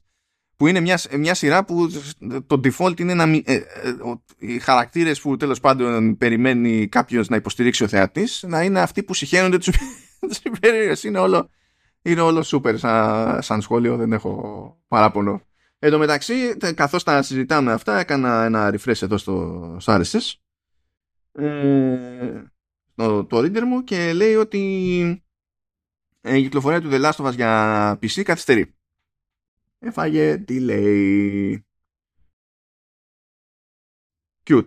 Τώρα, ναι, θα πάει, όχι πολύ βέβαια λέει. Α, αντί για 3 Μαρτίου που ήταν 28. Ε, εντάξει Στην ουσία θα βγει περίπου καμιά δεκαριά μέρες μετά το φινάλε του τηλεοπτικού. Κάπου, κάπου εκεί θα πάει. Εντάξει, μικρή, μικρό το κακό. Μικρό το, το κακό της υπόθεσης. Λοιπόν, θα κάνουμε το πρέπον, θα κάνουμε μια, ένα γρήγορο πέρασμα από από το χορηγό μας, τη LIP, το Creative Studio που έχει κλείσει 16 χρόνια εν ενεργεία με πελάτες ανά την Ιφίλιο και κάνει ό,τι μπορείτε να φανταστείτε. Μπλέκει με το, μπλέκει με το Metaverse όχι μόνο με ε, installations ε, στο physical space, interactive ή μη ε, και τέλος πάντων custom platforms για συγκεκριμένη λειτουργικότητα για εταιρείες, ιδιώτες δεν έχει, δεν έχει σημασία ό,τι, ό,τι αγαπάτε ε, Έκανε τώρα τελευταία, έκανε ένα περίεργο εκεί πέρα από άποψη προσέγγιση Metaverse. Έκανε ένα κονέ εκεί πέρα με τον όμιλο Μητυλινέου, ε, ο οποίος ο όμιλος Μητυλινέος αποφάσισε να βγάλει αποτελέσματα τριμήνου σε, σε στήσιμο τύπου Metaverse. Ήταν σε ένα εικονικό space τέλος πάντων και μπήκαν στη διαδικασία και το, και το στήσαν έτσι. Fun stuff στο, ε, στη, στη Μητυλινέος. Fun stuff. Δεν είναι η εταιρεία που περιμένεις να μπει στη διαδικασία να το κάνει αυτό για τον οποιοδήποτε λόγο. Ε, ε, δεν έχει σημασία. Άλλο καπέλο αυτό. Σημασία έχει το ότι το στήσε η LIP γιατί μπορούσε. Που ταιριάζει όλο αυτό με αυτά που λέμε κλασικά για τη LIP, ότι μπλέκουν με WebTech, μπλέκουν με 3D, Pavla, Game Engines κτλ. Γιατί δεν μπορείς να κάνεις τέτοια πράγματα χωρίς να μπλέξεις με τέτοιες ιστορίες. Οπότε υπάρχει ένα εύρος εκεί από, ε, από skills που χρησιμοποιούνται αναλόγως και οι δουλειές πηγαίνουν καλύτερα χρόνο με το χρόνο ε, δεν έχει σημασία αν σας ενδιαφέρει η εταιρεία του Μπιτιλιντέος ή όχι. Σημασία έχει ότι μιλάμε για εύρωστη λιπ που πηγαίνει ευτυχώς για τους ίδιους και για εμάς βέβαια και γενικότερα καλά και όσο πηγαίνει και από ό,τι φαίνεται είναι και καλύτερα. Δεν, ε, έχω, έχω αυτό το πρόβλημα που υποτίθεται ότι γνωρίζω για κάποια πράγματα που έχουν κάνει γιατί μου τα έχουν πει αλλά δεν είναι πάντα ούτε οι ίδιοι ε, ελεύθεροι να τα επικοινωνούν. Υπάρχει αυτό το, το περίεργο. Οπότε είναι πιο συγκεκριμένα τα πράγματα στο μυαλό μου από ότι τα κάνω να ακούγονται αλλά δεν, δεν φταίω, δεν έχω επιλογή. Δεν μπορώ να κάνω εγώ χαλάστρα να πω και ότι με νοιάζει εμένα που εσύ έχεις υπογράψει NDA δεν, δεν γίνεται να πω αυτό, να καούμε αλλά that's that That's life. Ευχαριστούμε τη LIP πάρα πολύ για την υποστήριξη του Vertical Slice και του Commando S βέβαια ακόμα και γενικότερα φυσικά του Halftone FM που ο Halftone FM κατάφερε και τέλος πάντων έκλεισε έναν Ιανουάριο εκεί πέρα ο οποίος Ιανουάριος από άψη αριθμών είναι ο χειρότερος μήνας κάθε έτους για εκείνο το έτος ε, και ναι, δηλαδή έχουμε τα νούμερα του Ιανουαρίου και όλο, όλοι οι υπόλοιποι μήνες του ίδιου έτους είναι πάντα πάνω από τα νούμερα του Ιανουαρίου, ρε παιδί μου. Ε, και τυχαίνει ο Ιανουάριος που έκλεισε να, ε, ε, ε, σαν νούμερα να, καθι, να καθιστά το συγκεκριμένο Ιανουάριο το τέταρτο καλύτερο μήνα ever. Πράγμα που σημαίνει ότι αν τηρήσουμε και την άλλη την παράδοση θα πάμε πιο jet το υπόλοιπο του 2023. Οπότε πιστεύω το έχουμε... Μια χαρά. Αυτά και μπορούμε να στραφούμε στο περίπου στα διάφορα οικονομικά αποτελέσματα γιατί ξεκίνησε ο χώρος το μενού αυτή τη φορά έχει EA και Sony. Έτσι κι αλλιώς είχαμε πει για τη Microsoft την προηγούμενη. Την επόμενη φορά θα έχει σίγουρα Square Enix γιατί τα έβγαλε την ώρα που μιλάμε. Δεν έχω προλάβει να διαβάσω τίποτα. Τα φλακ. Άλλη ώρα. Άλλη ώρα. Ε, και τέλος πάντων, ας πούμε ότι η Electronic Arts όπως και το κομμάτι του, του Xbox ε, και φαντάζομαι και άλλες εταιρείες που θα ακούσουμε στο το, το προχωρώντας, ε, σφίγγεται. Σφίγγεται. Τεχνικώ απογοήτευσε η EA, ε, εννοώντας απογοήτευσε την αγορά έτσι, που η χρηματαγορά είναι, είναι άλλο καπέλο. Αλλά τέλος πάντων ε, είχε 9% κάτω ε, σε, σε τζίρο. Δεν έπιασε τους στόχους που περίμενε η αγορά ακριβώς. Ε, είχε και το άλλο το θέμα ότι έβαλε κάτω αναγκάστηκε να καταγράψει μισό δις λιγότερο τζίρο από το αναμενόμενο διότι πήγε παραπέρα η κυκλοφορία του Jedi Survivor ήταν να προλάβει το Μάρτιο για να σκάσει το, το, το τρίμηνο που διανύουμε τώρα ε, όχι αυτό που κάλυπτε τα αποτελέσματα τέλος πάντων ε, αλλά τώρα θα πάει Απρίλιο οπότε πακέτο ε, έκανε κάποια περίεργα πράγματα. Ε, είπε ότι θυμάστε το Apex Legends Mobile που βγήκε ξέρω εγώ πέρυσι και σπρώχτηκε και από Google, σπρώχτηκε και από Apple. Από την Apple πήρε και Game of the Year στα App Store Awards. Δεν ξέρω τι να πω γι' αυτό, αλλά τέλος πάντων. Ε, okay. Ε, σούξι μουξι μανταλάκια, ναι, θα το κόψουμε λέει το Apex Legends Mobile και το Battlefield Mobile που ετοιμάζαμε θα το κόψουμε και αυτό. Γεια σας. Ε, οπότε ό,τι ερχόταν περίπου ό,τι ήταν στο πρόγραμμα ήταν σχετικά φρέσκο σε mobile από EA το φάει η μαρμάγκα, γεια σας η, το, το, σχόλιο που κάνει η EA για αυτή την περίπτωση ειδικά για το Apex Legends είναι λέει ότι ε, αυτό που κάναμε λέει ως Apex Legends Mobile στην ουσία λειτουργεί ανεξάρτητα από το υπόλοιπο Apex Legends και ενώ έχουμε κάνει ξέρω εγώ έχουμε downloads και είχαμε Giro κτλ θεωρούμε ότι αυτά τα δύο πρέπει να είναι αλληλένδετα και όχι ο ένας η μία πάντα να είναι ξένη προς την άλλη να μην υπάρχει δηλαδή cross progression για, τέτοια, για τέτοιες ιστορίες ε, οπότε never mind about face κόφτω και θα το δοκιμάσουμε αλλιώς. του και από την αρχή το, το πράγμα. Και φαντάζομαι ότι κάπως έτσι μας άφησε και το Battlefield Mobile ότι δεν είχαν σκεφτεί κάτι το οποίο δεν ξέρω γιατί δεν είναι σχετικά προφανές. Δηλαδή βλέπεις ξέρω εγώ είναι τρία χρόνια εκεί το Genshin Impact. Θεωρείς ότι δεν παίζει ρόλο το ότι ε, το progression είναι οικουμενικό. Ή στο Fortnite δεν παίζει ρόλο ότι το progression δεν καταλαβαίνω γιατί δεν το, το δεν ξέρω τι παίζει εκεί πέρα. Πραγματικά. Ε, ενώ κατά τα άλλα λέει Ultimate Team 16% πάνω να ξέρετε παιδιά είστε άξιοι της μοίρας σας θα το λέω πάντα. Γιατί μονίμως προς τα πάνω πηγαίνει το Ultimate, ε, το Ultimate Team είστε λυπηροί. Και δεν λένε ότι είναι EA, εννοώ εσάς. Ε, FIFA Mobile 91% πάνω, FIFA Online, γιατί φυσικά όλα αυτά είναι ξεχωριστά μεταξύ τους, 112% πάνω. Ε, μείωση τζίρου 19% σε full game downloads. Ε, μείον 32% σε physical. Ε, μείον 1% σε live services. Ε, και τέλος πάντων ναι, γενικά δεν πήγε πολύ καλά το πράγμα.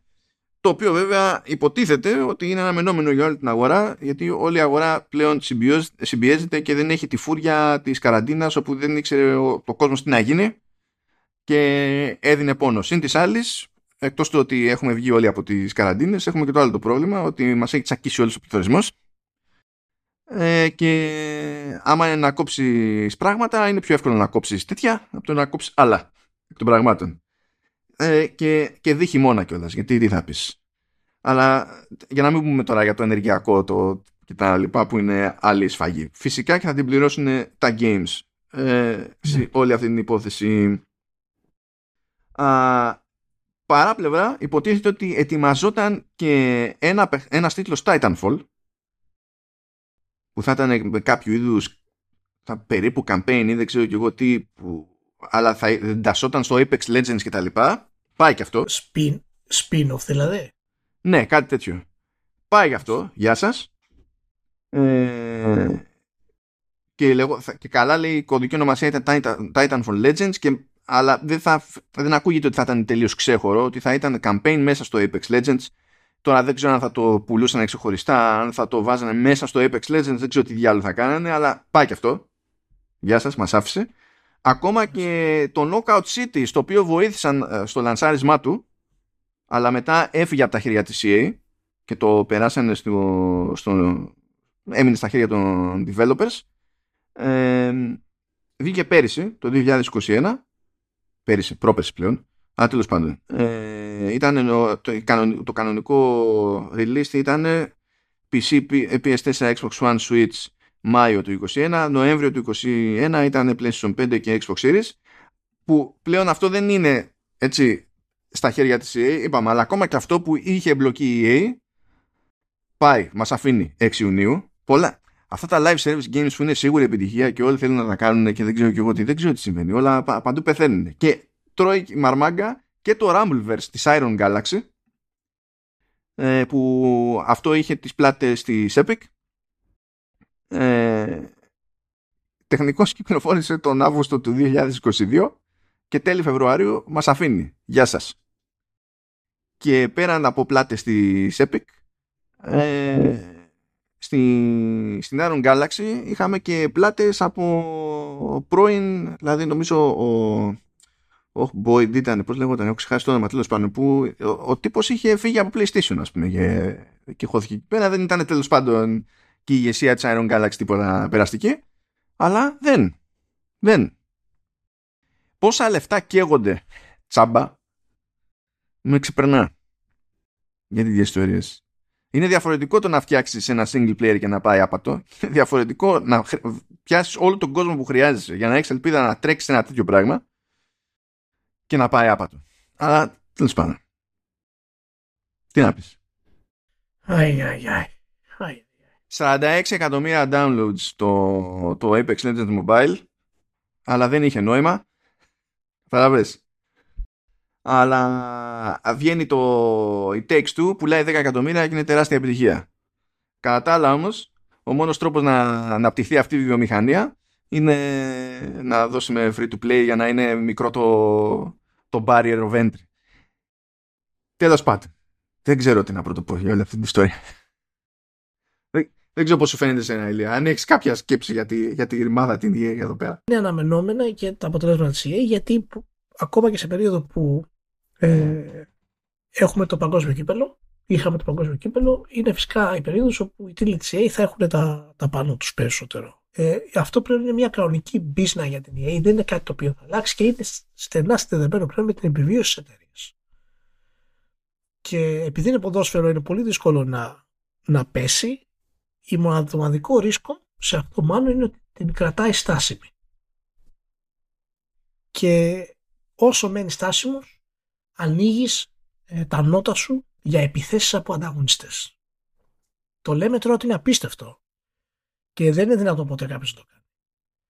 Αλλά δεν είναι τόσο απίστευτο να δημιουργηθεί ένας νέος τίτλος ποδοσφαίρου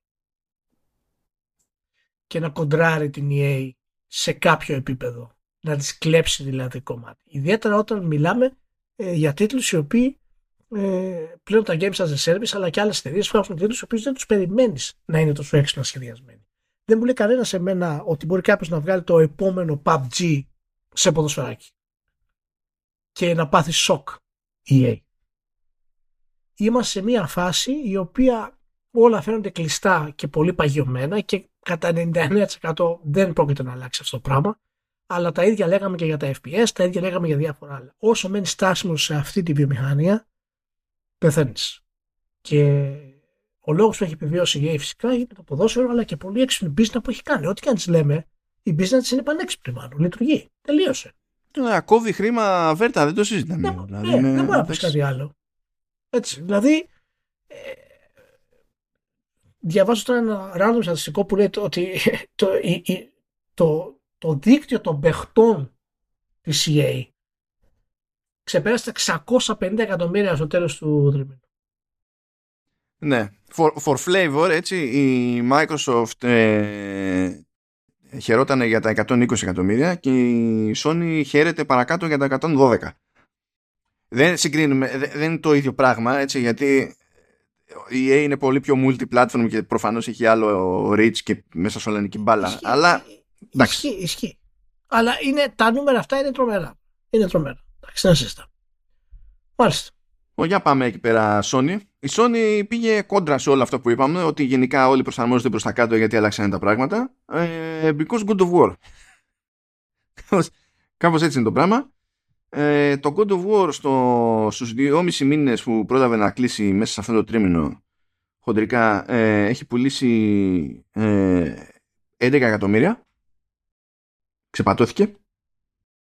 Ε, Επίσης γενικά το τμήμα του PlayStation έκανε, έκανε ρεκόρ.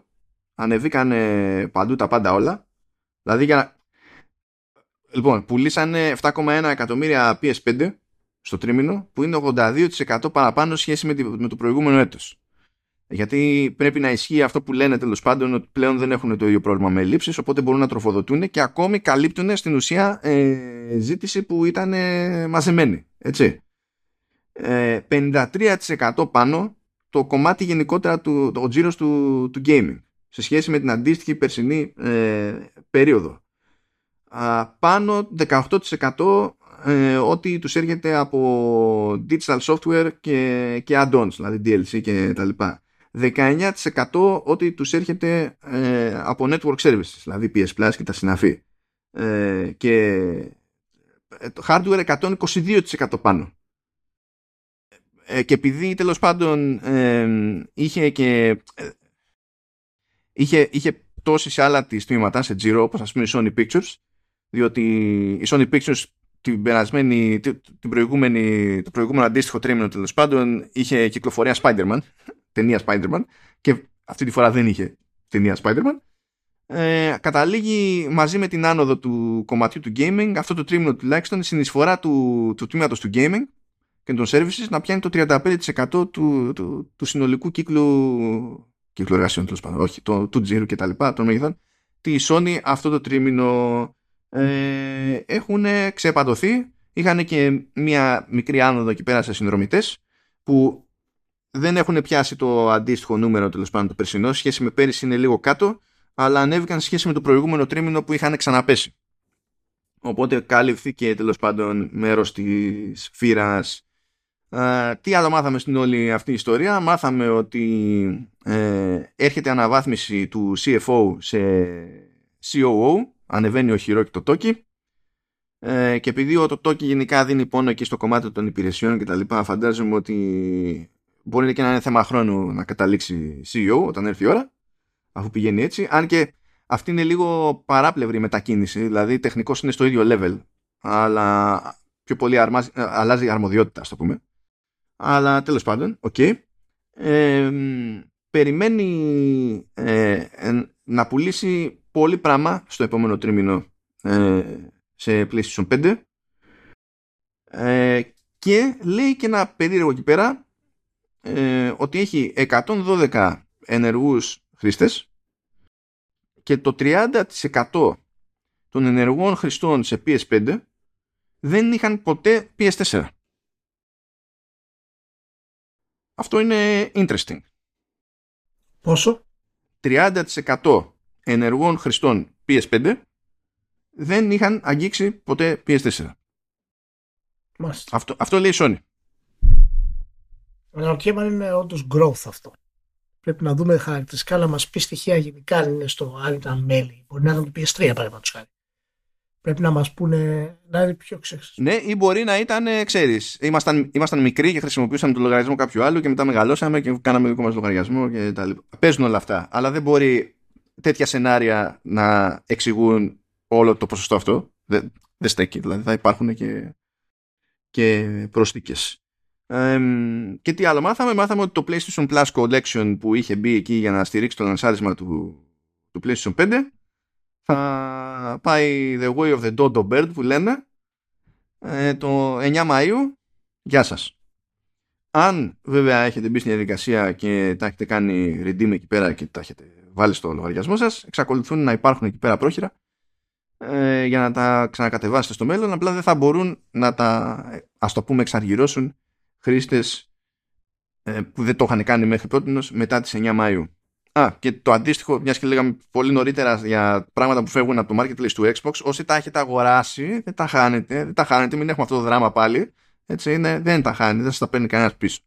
Στην περίπτωση του collection εδώ πέρα πάντως, επειδή έχει να κάνει με το PlayStation Plus, προφανώς ο μόνος τρόπος να τα χάσετε, αλλά όχι διαπαντό, είναι να σταματήσετε τη συνδρομή σας. Αν σταματήσετε τη συνδρομή σας, όπως δεν έχετε πρόσβαση σε, οτι, σε οποιοδήποτε παιχνίδι έχετε εξασφαλίσει από PS Plus, δεν θα έχετε και σε αυτά. Ε, και αν συνεχίσετε κάποια στιγμή τη συνδρομή, θα έχετε ξανά πρόσβαση γιατί όλα αυτά φαίνεται ότι έχουν συνδεθεί με το λογαριασμό σας και είστε εντάξει. Οπότε η Sony είχε ένα τόσο καλό τρίμηνο τρίμηνο ρεκόρ που απλά ε, ενώ είχε λέει και αυξημένο κοστολόγιο ας πούμε στη, για τη, ε, σε υποδομή για τα network services. Ναι. Τις, πήγανε πιο ακριβά όλα αυτά. Ε, και είχε διάφορα τέτοια ε, και δεν πήγανε και αντίστοιχα καλά ας πούμε τίτλοι τρίτων ας πούμε από, από εκεί παίρνει τις προμήθειες. Ακόμη και έτσι απλά πώς κινείται όλη η υπόλοιπη αγορά πώς κινούνται οι υπόλοιποι platform holders ας πούμε και publishers και τα λοιπά. Η Sony είπε δεν με αγγίζει εγώ θα πω προς την αντίθετη πλευρά. Και άντε εσύ ξεκούνα μετά τον Ράιαν Λοιπόν, κοίτα να δεις τώρα, είναι, ε, το είχαμε πει πολλές φορές ότι το ρίσκο όλο αυτό που κάνει η Sony θα αποδώσει μόνο αν αποδώσει το transmedia πλάνο της. Αλλιώς δεν θα αποδώσει σε βάθος χρόνου. Τώρα μπορεί να βγάλεις ένα τίτλο και να είναι όλα εξαιρετικά και να πηγαίνει όλα σούπερ. Και ναι, μπορεί να συνεχίσεις να βγάλεις άλλο ένα, να βγάλεις άλλα δύο κτλ. Αλλά επειδή έχει στηρίξει όλη τη στρατηγική πάνω σε αυτό, το transmedia είναι σημαντικό κομμάτι. Και το transmedia θα δεις σύντομα μάλλον ότι θα γίνει πιο σημαντικό από το game. Εάν πετύχεις για τη Sony.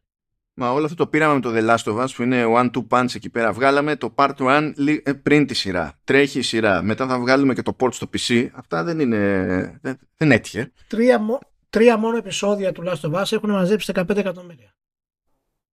Τρία μόνο επεισόδια. Είναι βασικό το κομμάτι αυτό και έχω για, για το πόσο θα χρησιμοποιήσει το, το, το Transmedia. Εάν πιάσει το κομμάτι αυτό, τότε θα δικαιολογήσει και τους υπόλοιπους τίτλους και θα είναι μέρος και της ε, φιλοσοφίας της και ο, η πολιτική αυτή που θα έχει ακολουθήσει ο, ο Ράιαν πρωτίστως ε, δεν, θα, θα, θα είναι επιτυχημένη. Και πέρα από όλα αυτά τα άσχημα που κάνει, το ότι τα άσχημα που κάνει δεν επηρεάζουν το κοινό, αυτό μιλάει επίσης στη δύναμη της Sony και στην τύφλωση του κοινού. Ε, στο ότι δεν τους ενδιαφέρει, εάν με εκμεταλλεύεσαι. Φανερά δεν με ενδιαφέρει. Γιατί εγώ είμαι μέρος της Sony. Οπότε αυτό το παδιλίκι είναι κομμάτι το οποίο έχει χτίσει η Sony εδώ και πάρα πολλά χρόνια. Και σκέψω αυτό, στο λέω και, στο λέω και το, το έχω ξαναπεί στο podcast αυτό και θα δεις ότι θα βγω αληθινός. Η Naughty Dog ετοιμάζει νέο sci-fi IP. Το, το έχεις πει σαν ευχή όμως. ναι, ναι, προφανώς. Προφανώς. δεν, δεν, δεν μίλησα με τον Trackman πρόσφατα, αλλά ε, η Naughty ετοιμάζει νέο sci-fi IP και θα πέσουν τα τσιμέντα με αυτό. Θα είναι sci-fi σε grand scale επίπεδου Mass Effect με το επίπεδο γραφής χαρακτήρων και production value συνόδητο. Αυτό ψοφάει να γίνει απευθείας τηλεοπτική σειρά και, τηλεο... και κινηματογράφος σου. Και είναι το επόμενο κομμάτι που θα χτίσει η Sony. Η Sony πέτυχε το, το δράμα αυτή τη στιγμή με τον Last of Us και σε παιχνίδι. Πετυχαίνει το Power Fantasy που είναι το God of War και ας μην έχει κάποιο ιδιαίτερο σημαντικό σενάριο, αλλά είναι fun και η τηλεοπτική σειρά θα είναι επίσης fun. Θα χτυπήσει το sci-fi και σιγά σιγά θα φτιάξει όλο αυτό το, το οικοδόμημα. Στο λέω και αν δεν το κάνει αυτό... Όπως καταλαβαίνετε έχει απογοητευτεί προκαταβολικά από το Starfield ο Ηλίας. Έχει αναποθέσει αλλού τις ελπίδες του. Ναι, όχι, όχι, το Starfield θα είναι φοβερό, αλλά δεν θα μπορέσει ποτέ να πιάσει το imagination που μπορεί να δώσει ένας χαρακτήρας. Μα γιατί το λες αυτό; Και, και ένα καλό story. Θα πουλήσει τρελά και θα είναι super. Λοιπόν, εάν η Naughty δεν το κάνει αυτό που λέω, θα τη θάψω. Αυτό σας λέω μόνο. Θα τη θάψεις κιόλας. Πίσω... Αυτή θα είναι η default αντίδραση. ναι, θα πάρω πίσω όλα τα δεκάρια που έχω βάλει στο Uncharted το 2 και στο Last of Us και στο Last of Us το 2.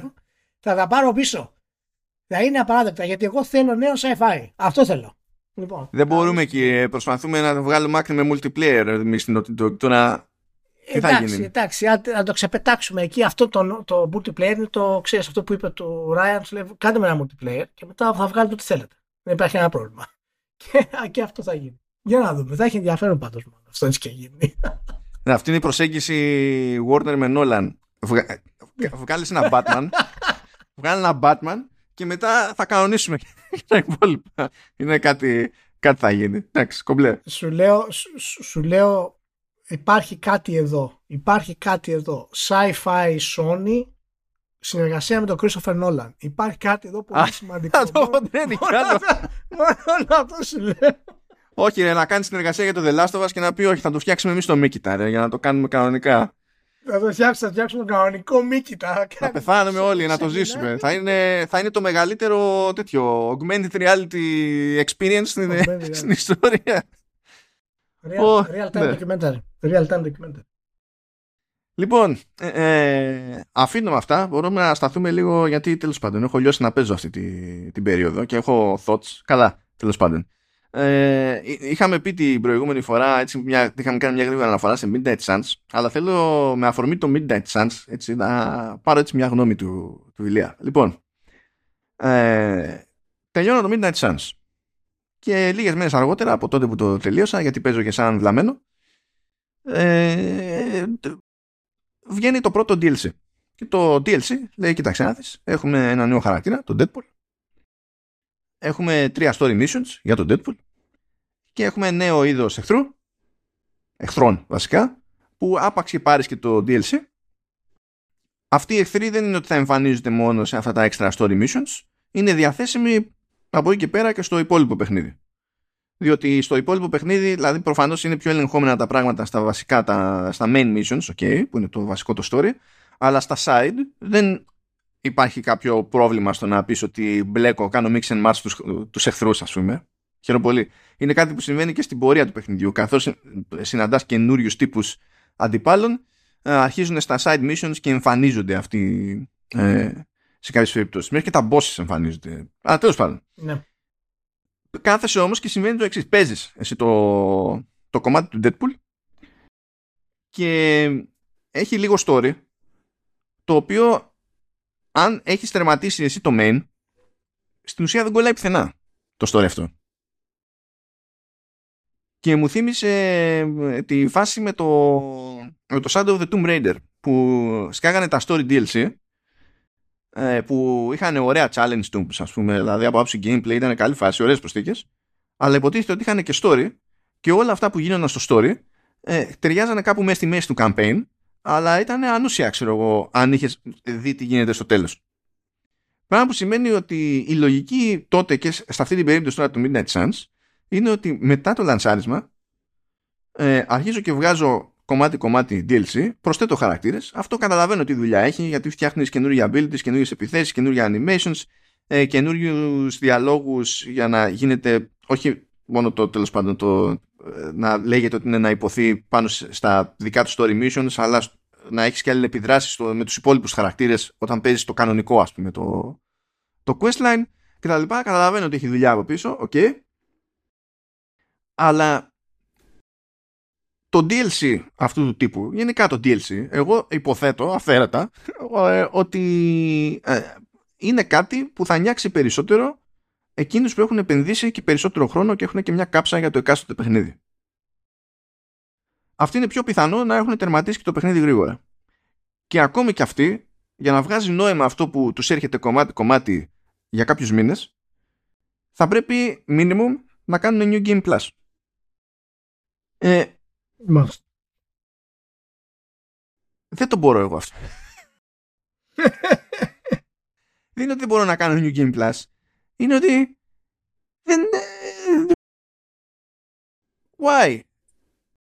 Δηλαδή, γιατί για να το ευχαριστεί, γιατί η δουλειά που έχει γίνει στο DLC, ας πούμε, σαν DLC, το στο τεχνικό το κομμάτι, το, το μηχανισμί, ιστορία, δεν, είναι, δεν είναι ότι είναι κακή δουλειά.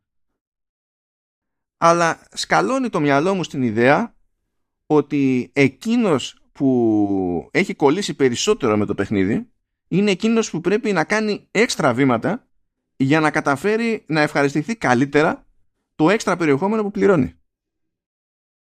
Ενώ ο περαστικός ή αυτός που θα πάρει το παιχνίδι κατόπιν εορτής, θα το πάρει του χρόνου, ας πούμε, ε, θα το δει να δένει μαζί με τα DLC, θα το δει να δένει ως κάτι πιο οργανικό, ρε παιδί μου, σε σύνολο. Ναι. Ε, Αλλά. Τι να πω, ε, ε, μόνο εγώ αυτό, έχεις και εσύ αυτό το πρόβλημα. Πώς σου κάθεται, δεν ξέρω. Θέλω να δω αν είμαι παράξενος της υπόθεσης. Δηλαδή, αυτό προσπαθώ να καταλάβω. Όχι, μα, μα σχεδιαστικά έχεις δίκιο. Δεν, δεν, δεν έχει λογική αυτό το πράγμα. Δεν έχει λογική. Εντάξει, καταλαβαίνω ότι μπορεί να μην είναι μεγάλο πρόβλημα σε κάποιο βαθμό. Αλλά γενικά ο σχεδιασμός αυτός τον θεωρώ πολύ οπισθοδρομικό. Δεν καταλαβαίνω γιατί να το κάνεις αυτό. Τι πιστεύεις εσύ ότι είναι ολό, η αιτία που κάποιο το κάνει αυτό το πράγμα; Ε, κοίτα, πρωτίστως έχουν μπει στη διαδικασία να φτιάξουν έξτρα πράγματα, έχουν κάνει το budgeting, γιατί δεν είναι τυχαίο ότι δύο μήνες μετά βγαίνει η story DLC. Αυτό έχει ξεκινήσει από πολύ νωρίτερα, έτσι. Δεν το προλαβαίνανε, ξέρω εγώ, ή απλά θέλανε να έχουν κάτι κατόπιν εορτής για να κάνουν upsell με το, με το season pass. Okay, πάρα πολύ ωραία. Και ε, that's that. Εγώ αυτό που αναρωτιέμαι είναι γιατί ε, ε, γιατί δεν κάνεις κάτι άλλο τύπου πώς να σου πω εμένα μου φαίνεται πιο λογική η, περίπτωση της Ubisoft στο Valhalla από ποια άποψη έχει βγάλει ένα μάτσο expansions έτσι αλλά δεν κρέμεται από τα expansion το τέλος της ιστορίας του, του E.T. Savor το τέλος εκείνης της ιστορίας το τέλος τέλος του χαρακτήρα άσχετα με το main questline έσκανε στο παιχνίδι ως free update. Ώστε να μην το χάσει κανένας το παιδί μου που έχει πάρει το παιχνίδι, γιατί θα σου πει τώρα να βάλω το τέλος, τέλος, τέλος πίσω από paywall είναι λίγο πακέτο, ξέρω εγώ. Θα μπορούσαν να κάνουν εδώ κάτι ανάλογο για να το μισοσώσουν. Αλλά άμα είναι να κάνεις αυτό το πράγμα, χίλιες φορές να μην μου είχες 3-4 κομμάτια DLC με έξτρα χαρακτήρες και να μου βγάζεις κάποια στιγμή ένα expansion expansion. Που δεν είναι ότι έχει ένα πρόβλημα τέτοιο παιχνίδι να το στηρίξει, ας πούμε. Μα δεν είναι αυτό το monetization του, του DLC στην ουσία. Δηλαδή αυτό το πράγμα. Και είναι, είναι καθαρά ε, ο, το κομμάτι του όταν είσαι αφοσιωμένος στην ουσία στο να βγάλεις τα, ε, τα έξοδά σου πίσω. Δηλαδή είσαι τόσο στενά, βγαίνεις τόσο στεγνά που θέλεις οπωσδήποτε αυτό το business model. Αυτή είναι. Και αυτό φυσικά είναι, είναι απαράδεκτο. Δεν καταλαβαίνω γιατί κάποιος να το κάνει αυτό το design εάν ε, είναι ε, εάν έχει αποφασίσει για τον τίτλο του ότι κοίτα να δεις τόσο έχουμε, τόσο θα βγάλουμε, τόσο θα κάνουμε. Αυτό είναι καθαρά θέμα τώρα, μιλάμε τώρα στην απέξω βέβαια, ότι κοίτα να δεις δεν βγαίνουμε, άρα χρειαζόμαστε monetization λίγο παραπάνω, άρα θα κάνουμε αυτό το κομμάτι. Δεν μπορώ να καταλάβω κάποιος ο οποίος θα είναι χαρούμενος να πρέπει στην ουσία να περιμένει για να πάρει τι χαρακτήρες, ας πούμε, σε παιχνίδι. Άλλο το να έχεις αντικείμενα και άλλο το να έχει χαρακτήρες. Δεν το καταλαβαίνω αυτό το πράγμα εγώ γενικά. Και... Και, είναι, και δεν είναι ότι δεν έχει. Έχει να αγοράσεις, έχει να αγοράσεις, ας πούμε, cosmetics. Έχει και αυτό. Δεν είναι ότι ξέρεις το μόνο που έχει είναι το story DLC. Ναι, ναι, πρέπει να είναι καθαρά εμπορική απόφαση. Καθαρά εμπορική. Και το παιχνίδι, ε, στο 'λεγα και την προηγούμενη φορά, ότι είναι πιο εντάξει από ό,τι το περίμενα. Εγώ ήμουν έτοιμος να το προσπεράσω το Midnight Suns. Και ενώ δεν είναι κάτι ανεπανάληπτο, ε, στον πυρήνα του είναι όντως καλό παιχνίδι. Είναι πιο ok από ό,τι θα περίμενα. Δηλαδή, η Firaxis έχει κάνει πολύ καλά τα, τα δύσκολα. Ε, Τέλος πάντων, έχει κάνει μέτρια κάποια εύκολα, γιατί είναι η Firaxis. Τέλος πάντων, οκ.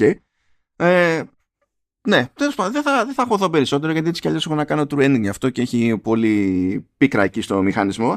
Αλλά μου κάνει εντύπωση όταν βλέπω τέτοια λογική, ας πούμε, σε, σε DLC. Δηλαδή, ο μόνος τρόπος να πιάσεις πραγματικά τόπο να είναι να παίξεις το παιχνίδι δεύτερη φορά. Επένα αυτό σαν σαν προσέγγιση δεν με βρίσκει ιδιαίτερα σύμφωνο. Μετά θα πεταχτεί κάποιος θα πει ναι, αλλά για τον Ιερ δεν αυτό. Ε, ε, ε, τέλος πάντων. Δεν, δεν, ναι. δεν, είναι το ίδιο γιατί το, το, το, το, το, το Nier Automata είναι, είναι χτισμένο και έχει, έχει συγκεκριμένα edit μέσα στο δεύτερο και στο τρίτο playthrough. Δεν παίζει το ίδιο παιχνίδι.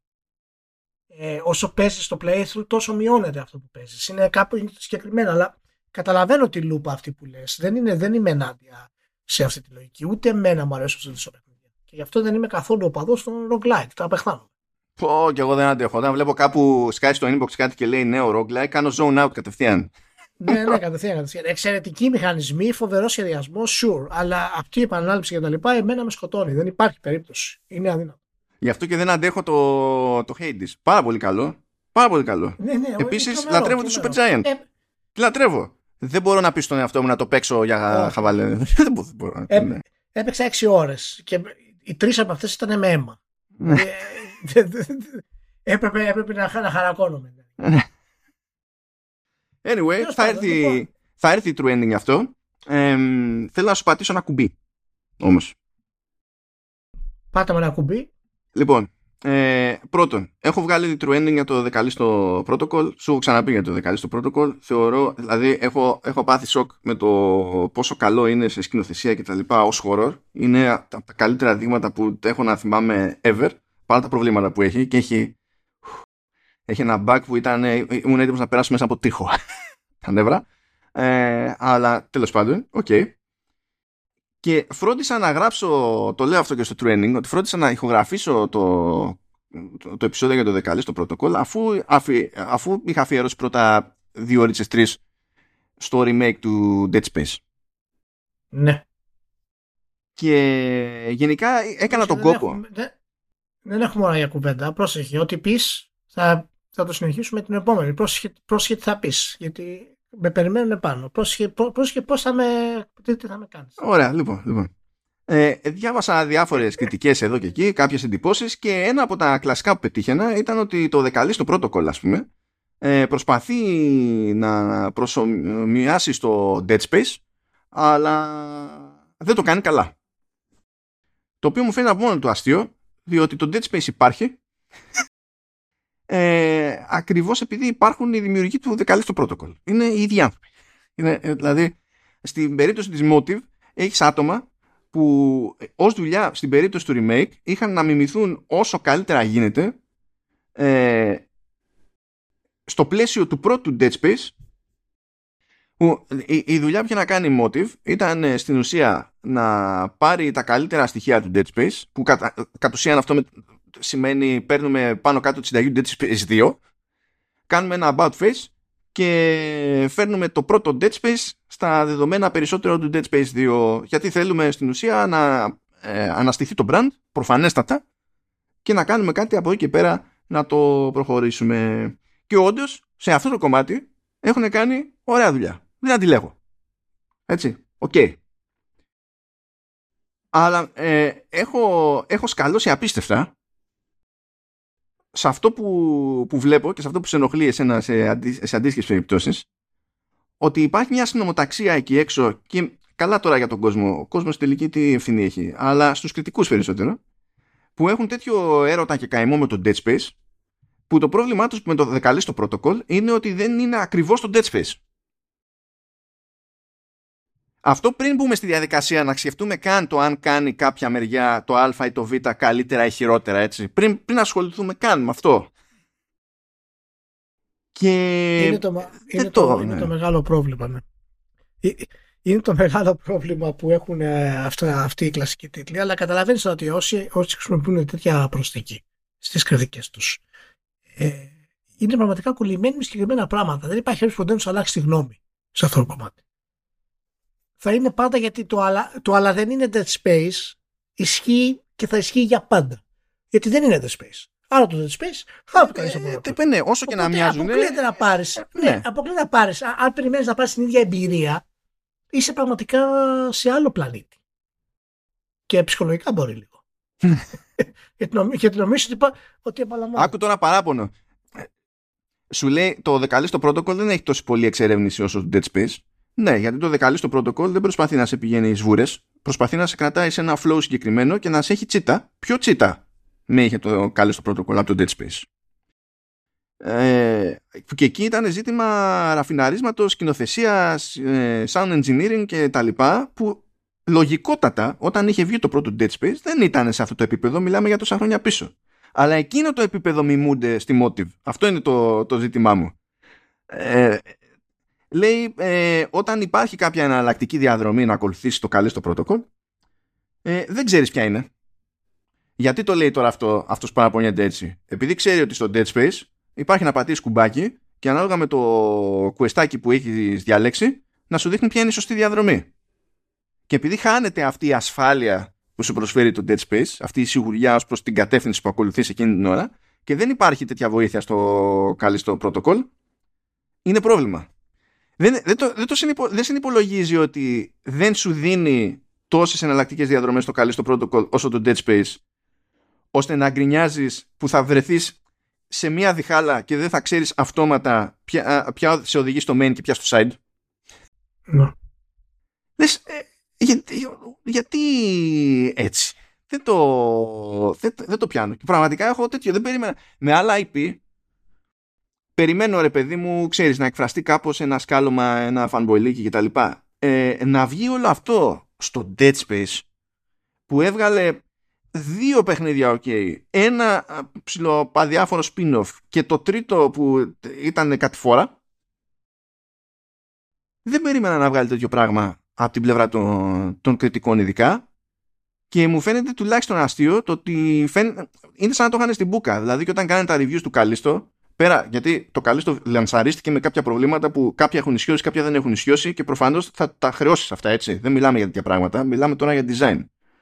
Αλλά πριν καν δούνε και το remake του Dead Space, πάλι το πρόβλημά τους ήταν ότι δεν είναι ε, Dead Space. Δεν θα το καταλάβω ποτέ αυτό. Μάλιστα. Λοιπόν, ναι.